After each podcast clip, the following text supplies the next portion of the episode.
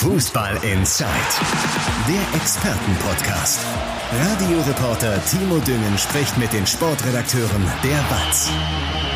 Ja, Tag zusammen. Heute ausnahmsweise mal auch wieder am Montag und dann wisst ihr direkt auch, was Ambach ist. Wir sind mit einer Sonderfolge am Start. Allerdings hätten wir, glaube ich, über diese Sonderfolge gerne nicht gesprochen oder hätten sie gerne vermieden, denn wir müssen sprechen über den Spielabbruch gestern in Essen und zwar mit unseren beiden RWE-Experten Ralf Wilhelm und Martin Herms. Tag ihr zwei. Hallo zusammen.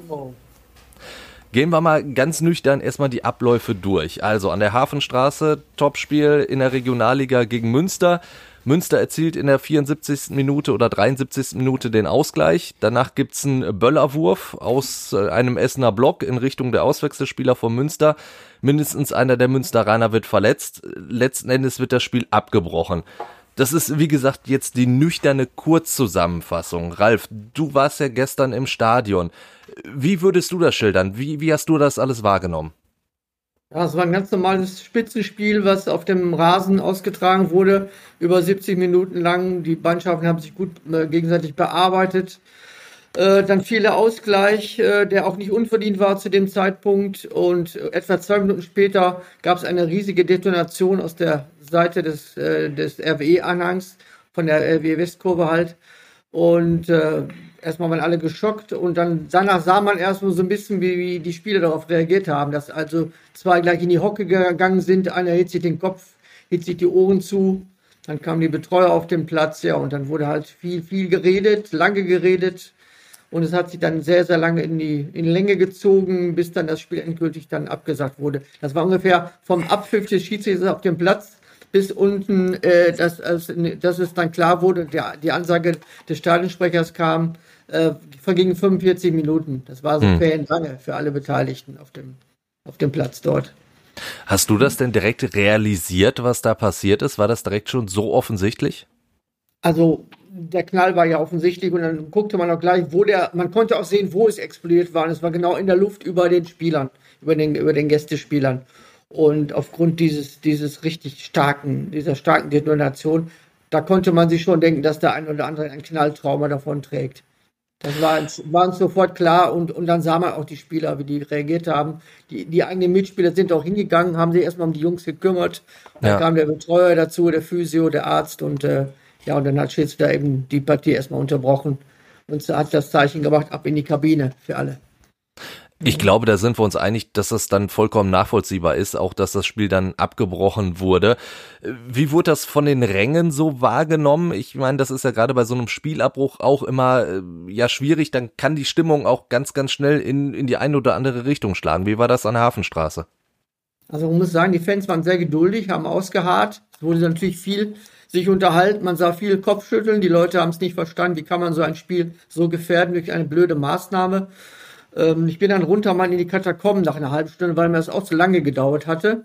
Und habe dann Jörn, äh, Nowak, den Sportdirektor von RWE, erwischt. Ähm, habe ihn darauf angesprochen, auch gleich, wie, warum lässt man die Spieler nicht äh, auf der anderen Seite warm laufen?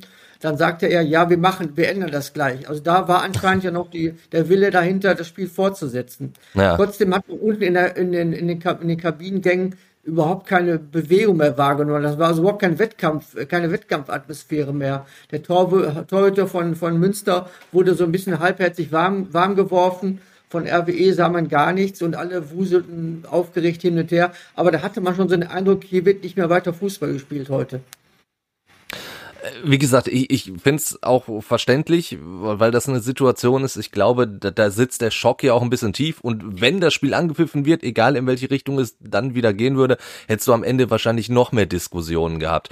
Rot-Weiß Essen hat sich ja durchaus auch äh, klar positioniert, äh, zumindest äh, Social Media mäßig. Ich zitiere mal den Tweet, der ja relativ kurzfristig dann nach dem Spielabbruch dann abgesetzt wurde. Das Spiel ist abgebrochen, unfassbar, was äh, wir hier gerade gesehen haben. Statt eines sportlichen Spitzenduells auf dem Platz entscheiden sich Einzelne in unfairster und nicht zu tolerierender Weise das Spiel so zu beeinflussen. Das ist nicht RWE, das ist nicht Hafenstraße.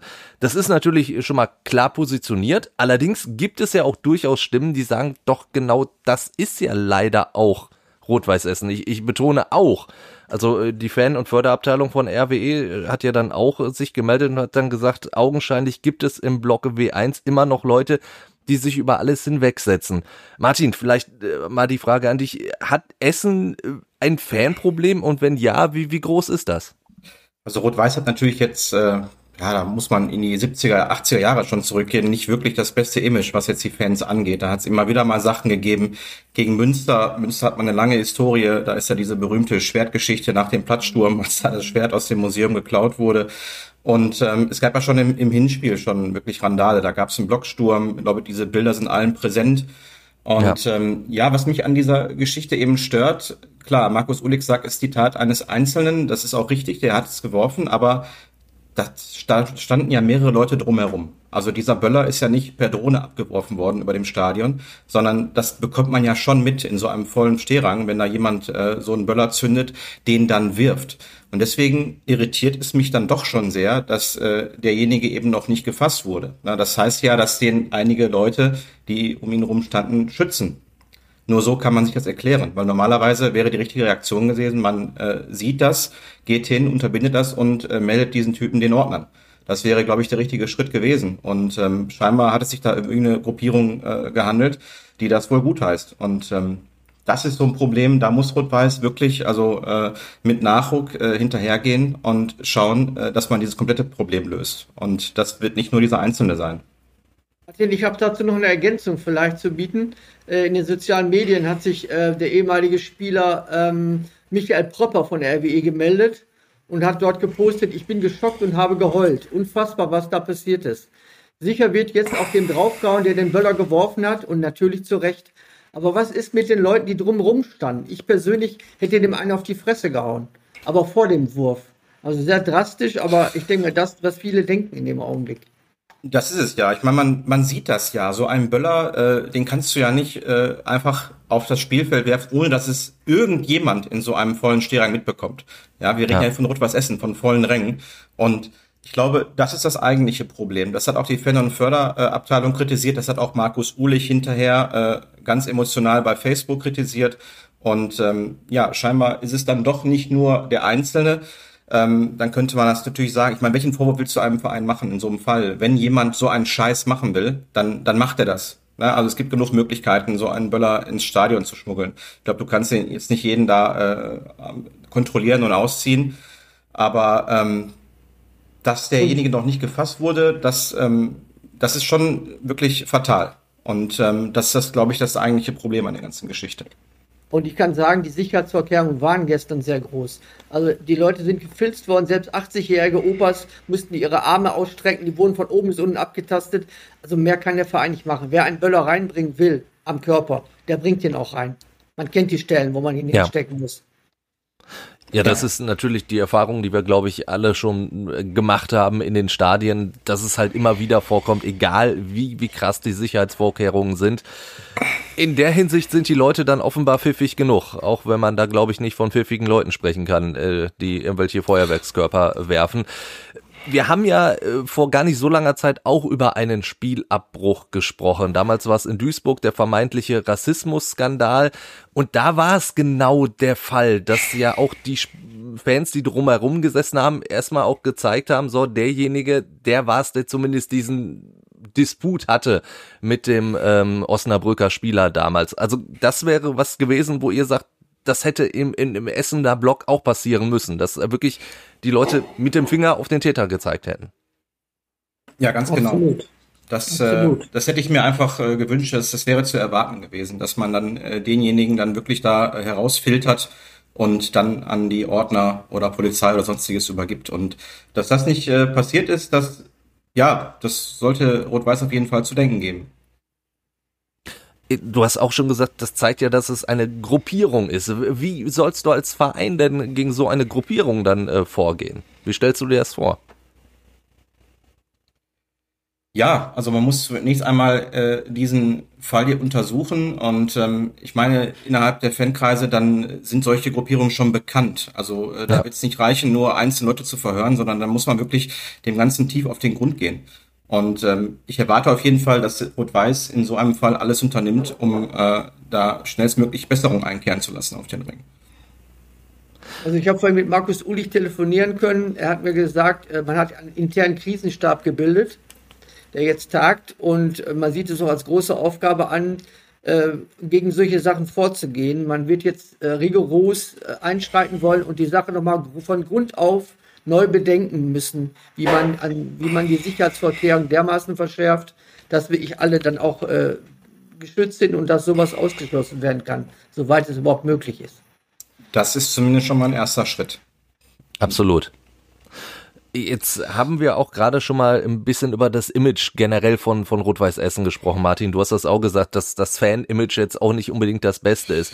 Und ich würde jetzt den, den Vergleich zum MSV Duisburg da nochmal ziehen, auch de, dem Spielabbruch, weil dieser vermeintliche Rassismusskandal, das war ja etwas, was wirklich auch international Beachtung gefunden hat. Und ich glaube, die, die Aufklärung, dass es da keine rassistische Beleidigung gegeben hat, werden nur die Hälfte mitbekommen haben das bleibt ja irgendwie hängen. Und das ist doch jetzt auch schon wieder ein Image-Schaden für Rot-Weiß Essen und der ja auch wirklich dann größere Kreise ziehen kann, ne?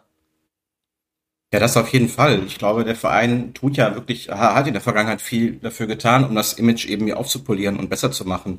Äh, man ist ja in allen Bereichen eigentlich ganz gut aufgestellt, sportlich, äh, drumherum. Ähm, ich glaube, Markus Ulich macht da schon einen fantastischen Job und das ist natürlich dann ja umso bitterer, wenn dann äh, eine Gruppe von Idioten da um die Ecke kommt und das alles mit Füßen tritt. Und ja, er hat keine andere Wahl. Äh, ich glaube, dieser Krisenstab, die Bildung eines Krisenstabs ist der erste richtige Weg. Äh, da hilft wirklich nur klare Kante und eine lückenlose Aufklärung, um da wirklich Besserung reinzubekommen. Könntet ihr euch vorstellen, dass äh, sollte dann wirklich der, der Böllerwerfer auch irgendwann geschnappt und identifiziert werden, dass das äh, Rot-Weiß Essen dann wirklich auch äh, zivilrechtlich gegen den vorgehen könnte? Ich meine, so, so, so Anstrebungen oder Bestrebungen gab es ja durchaus immer mal wieder bei Fußballvereinen, weil ich meine, RWE wird, wird um eine Geldstrafe zum Beispiel nicht drumherum kommen. Äh, ist das etwas, was, was ihr euch vorstellen könntet? Da spinnen wir die Sache doch mal einfach weiter und sagen, am Ende fehlen zwei Punkte zum Aufstieg und Preußen Münster hat das geschafft. Richtig. Äh, dann wird man sicherlich prüfen können, ob man diese Einzelperson, je nachdem wie solvent diese Person ist, nicht in Regress nimmt. Das wäre natürlich eine Klage, die würde dem Mann sicherlich, Mann, ich sage jetzt einfach mal Mann, vielleicht war es ja auch eine Frau, aber ich glaube, es war ein Mann, der würde ihn sicherlich ruinieren in dem Augenblick, ganz klar. Ne? Aber da muss der Verein sicherlich auch gegen vorgehen, um allein den Zeichen nach außen zu setzen, dass man sowas dann aufs Schärfste verfolgt und, und alle Möglichkeiten unseres Rechtssystems ausnutzt dass der dafür zur Verantwortung gezogen werden kann. Ja, genau. Absolut. So ja. Das Sportliche, Ralf, hast du jetzt auch angesprochen. Also ich meine, man muss ja, glaube ich, davon ausgehen, dass, dass die Punkte dann jetzt eher nach Münster gehen, oder? Also die, die Beteiligten sind nicht der Meinung. Sowohl Markus okay. Ulrich als auch der Trainer Christian Heiter, mit dem ich heute Morgen telefoniert habe, der immer noch in, seinem, in seiner Quarantäne sitzt und da langsam Amok läuft, weil er nicht rauskommt. Äh, er sagt, äh, ich glaube noch nicht daran, dass die drei Punkte weg sind. Also er, seine Vermutung ist eher, dass es ein Wiederholungsspiel geben wird auf neutralem Boden weil der Verein ja nur da begrenzt für äh, zur Rechenschaft gezogen werden kann, wenn sowas Verrücktes passiert. Ich glaube, es wäre auch, äh, es würde auch vielen Toren Tür öffnen, ähm, Spiele zu manipulieren. Du musst ja nur einen Verrückten haben, der sich bereit erklärt, so eine Tat zu, zu äh, bringen. Damit kannst du ja äh, in den sportlichen Wettkampf eingreifen im Endeffekt. Ne? Mal angenommen, es steht spitz auf Knopf im Abschiedskampf, dann spiele ich dort einen ins Stadion, der macht entweder Affenlaute oder schmeißt nochmal so ein Teil und dann äh, manipulierst du ja mit eigentlich den sportlichen Wettbewerb. Das darf auf keinen Fall sein, dass der Sport dabei Schaden nimmt, finde ich. Und darum sind die Beteiligten auch noch recht optimistisch, dass das äh, noch einigermaßen vernünftig ausgeht für Rot-Weiß Essen. Allerdings könntest du dann in dem Fall ja auch ein Wiederholungsspiel ähm, ja, provozieren. Ne? Also wenn du, äh, spinnen wir das mal weiter, du liegst als Verein 0-3 hinten und dann denkst du dir, komm, provoziere ich mal ein, ein Wiederholungsspiel. Also genau. die, die, Argumentation wird ja da genauso greifen wahrscheinlich. Ja, ja, das ist die Kehrseite dann natürlich. Was ist jetzt, was ist schwerwiegender, muss man sich da fragen, ne? Ja. Ja, das ist schwierig. Also ich habe auch schon gestern ganz eifrig die Spielordnung durchgeblättert, ne? Und ja. äh, da heißt es, der Verein muss halt für die äh, Sicherheit sorgen. Äh, ist natürlich jetzt schwer zu beweisen, dass äh, Rot-Weiß das nicht getan hat. Äh, natürlich, es sind letztlich Fakt ist, es sind äh, Leute zu Schaden gekommen im Stadion von Rot-Weiß Essen, aber ähm, das äh, wird, glaube ich, eine sehr knifflige Geschichte werden. Ähm, deswegen, ich bin mir da auch nicht sicher, was passieren wird. Ich habe so ein bisschen das Gefühl, dass Rot-Weiß die Punkte wegbekommt, eben weil zwei Spieler zu Schaden gekommen sind, weil Rot-Weiß nicht das erste Mal vorm Sportgericht steht und ähm, weil man vielleicht auch damit dann irgendwie ein Zeichen setzen möchte, ähm, um die Vereine noch mehr in die Pflicht zu nehmen und noch genauer hinzuschauen. Aber ähm, ja, ich möchte nicht derjenige sein, der das entscheidet. Ich äh, denke schon, dass das nicht so einfach wird und ich glaube und befürchte auch nicht, dass das so schnell gehen wird. Ja, eine mögliche Sanktion könnten natürlich vielleicht auch, auch Geisterspiele oder so sein. Das wird natürlich jetzt auch gerade bei einem Verein wie Rot-Weiß Essen, der ja nun wirklich diese, diese Wucht hat in der vierten Liga mit den Zuschauern, das wird ja auch dann dementsprechend auch in den Aufstiegskampf nochmal eingreifen. Das tut natürlich auch weh, natürlich auch finanziell, ne? wenn man bedenkt, dass ja. äh, wir die ganzen Geisterspiele hatten und äh, ja begrenzte Zuschauermöglichkeiten. Jetzt ab März ist es ja wieder erlaubt, äh, fast alle Leute reinzulassen ins Stadion. Da wäre wahrscheinlich kurz vor äh, der Entscheidung fast jedes Spiel ausverkauft. Ähm, das würde natürlich wehtun, auch finanziell, aber ähm, ja, ich glaube, das wäre das Mindeste, was Rot-Weiß jetzt äh, zu erwarten hat. Da stellt sich natürlich auch wieder die moralische Frage. Muss man alle für einen bestrafen? Für einen Verrückten? Dafür 10.000 ausschließen? Schwierig. Das ist ja, eine ganz schwierige Sache, die das Sportgericht da zu verhandeln haben wird. Ich habe noch einen anderen Aspekt zu bieten, den habe ich jetzt gehört. Man hat mir sagen lassen, dass es in den Katakomben wohl gestern, gestern wohl durchaus Bestrebungen gab. Der Schiedsrichter wollte die Partie eigentlich fortführen, und zwar ohne große Unterbrechung. Aber Preußen okay. Münster hat da wohl im, im Keller das Veto eingelegt und von, von sich aus gesagt, wir spielen nicht weiter. Jetzt wird natürlich auch noch zu klären sein, konnte Preußen, das gibt, wird einen Schiedsrichterbericht geben, der wird ja einen Sonderbericht schreiben, konnte Preußen Münster von sich aus einfach sagen, wir hören auf, wir spielen nicht weiter. Es waren ja noch Ersatzspieler da und das Spiel war ja auch, äh, es wäre ja auch spielfähig gewesen, sagen wir mal so drumherum. Da ist ja auf dem Platz so, so weiter nichts passiert. Da sind keine Zuschauer drauf gestimmt oder was auch immer. Ne? Da weiß ich nicht, ob das vielleicht auch noch eine Rolle spielen wird, dass Preußen Münster von sich aus vielleicht gesagt hat, wir spielen hier nicht weiter. Und Schiedsrichter äh, Schäfer eigentlich weitermachen wollte. Ja, das halte ich Gut. für schwierig. Also ich meine, ja. es sind halt immerhin zwei Spieler zu Schaden gekommen, die nicht mehr eingesetzt werden konnten. Ne? Und die jetzt auch nicht mehr mittrainieren können. Also das hat Preußen Münster ja auch bekannt gegeben jetzt. Auch das natürlich. Ne? Und ähm, Fakt ist eben, diese beiden Spieler, auch wenn sie Auswechselspieler waren, hätten nicht mehr ins Geschehen eingreifen können. Ne? Und das ist natürlich dann, äh, ja, das erschwert die ganze Geschichte. Klar. Ja, zumal man ja auch, wenn man den Spielverlauf sieht, ich meine, die Münsteraner machen gerade den Ausgleich, dann warum sollten sie dann jetzt einen Abbruch quasi in gewisser Weise so leichtfertig in, in Kauf nehmen? Nein, also ich nehme denen schon ab, dass sie, dass sie geschockt waren und äh, wie gesagt, zwei Kollegen sind verletzt. Das nimmt dich dann in so einer Situation schon mit, ne? Und ja. man klar, du kannst in alle Richtungen argumentieren. Ne? Wenn du jetzt weitermachst und verlierst deswegen noch 2-1 ne? oder ja, setzt aufs Sportliche, die waren ja ganz gut drauf, machen weiter, gewinnen vielleicht noch. Es hätte in alle Richtungen gehen können. Aber ähm, wie gesagt, ich denke schon, dass es richtig war, das Spiel abzubrechen, eben weil zwei Spieler tatsächlich äh, verletzt wurden. Und ähm, so laut wie das im Stadion war, ich habe das Spiel ja am Stream verfolgt und habe diesen Kanal gehört und da, glaube, da braucht man keine große Vorstellungskraft, ähm, um zu wissen, was da passiert ist. Na, die beiden Spieler waren wirklich tatsächlich verletzt und ja, wenn das nicht passiert wäre, hätte man noch darüber sprechen können, das Spiel fortzusetzen. Aber so gab es, glaube ich, keine andere Möglichkeit. Ralf, jetzt ist das von dir leider irgendwie ein trauriges Debüt geworden bei uns im Podcast. Äh, schade eigentlich. Das, das, das bringt wohl was Essen so mit sich, das tut mir leid. Ja, das stimmt wohl. Was würdest du dir denn abschließend in, in der ganzen Sache jetzt wünschen? Also was erhoffst du dir, was irgendwann das Resultat daraus äh, sein wird? Ich erhoffe mir eigentlich, dass solche Fälle, wenn sie denn passieren, was schlimm genug ist, auch dann ganz schnell aufgeklärt können, werden können, weil die drumherum stehenden einfach fast in der Pflicht sind. Das ist so wie mit dem, wie der unterlassenen Hilfeleistung in der S-Bahn. Da wird jemand angegangen, aggressiv, und dann kann ich weggucken oder kann mich einmischen. Und in diesem Fall wäre die Masse, die Menge ja so groß gewesen, dass da jeder Einzelne eigentlich keine große Angst hätte haben müssen, dass er da irgendwie Repressalien von, von demjenigen zu erleiden hat. Also einfach mit dem Finger zeigen, ihn festhalten, den Sicherheitsdienst rufen und sagen, hier, du gehörst hier nicht hin, du gehörst nicht zu uns. Das ist nicht Rot-Weiß Essen. Das wäre die erste Pflicht eigentlich gewesen da in der Kurve. Und das lässt natürlich wieder Raum für viele Spekulationen, ne? warum es nicht passiert ist. Ja. Ja, auf jeden Fall, das sowieso. Aber ich würde mir natürlich wünschen, dass es irgendwie äh, sportlich alles geklärt wird. Also der Aufstieg, ähm, von daher plädiere ich schon für ein Wiederholungsspiel. Äh, es wird wahrscheinlich dann ohne Zuschauer stattfinden. Das wäre dann auch, glaube ich, eine, eine gerechte Strafe, weil ich meine, diese Storyline brauchen wir dann nicht. Ne? Also wenn irgendeiner nicht aufsteigt wegen dieses Spiels oder wegen dieser Wertung, ähm, ja. da wird man ja, glaube ich, dann auch in den nächsten 10, 15 Jahren darüber sprechen und äh, das äh, ist die Tat eines Chaoten wirklich nicht wert. Das zieht sich auch wie ein roter Faden durch die Regionalliga. Wenn ich an letzte Saison noch denke, da waren diese Scharmütze mit Borussia Dortmund, da sind etliche Spiele von denen ausgefallen, die haben Atteste vorgelegt. Also irgendwie gehört das zu dieser Liga dazu, habe ich so das Gefühl manchmal. Das ist der ganz normale Alltag in der Regionalliga, wo Amateure auf Profis fallen. Ja. Das ist nun mal so. Ein Jahr davor war es ja der Abbruch der Saison. Also es ist Doch, irgendwie schon komisch. Wie gesagt, ich würde mir einfach mal wünschen, dass es sportlich geregelt wird. Und äh, ja, da ist ja nach gestern eigentlich noch alles offen. Das würde ich als, als Schlusswort nehmen. Martin, Ralf, äh, danke, dass ihr euch die Zeit genommen habt. Auch wenn der Anlass leider ein trauriger war. Ja, Bis bald. Jederzeit.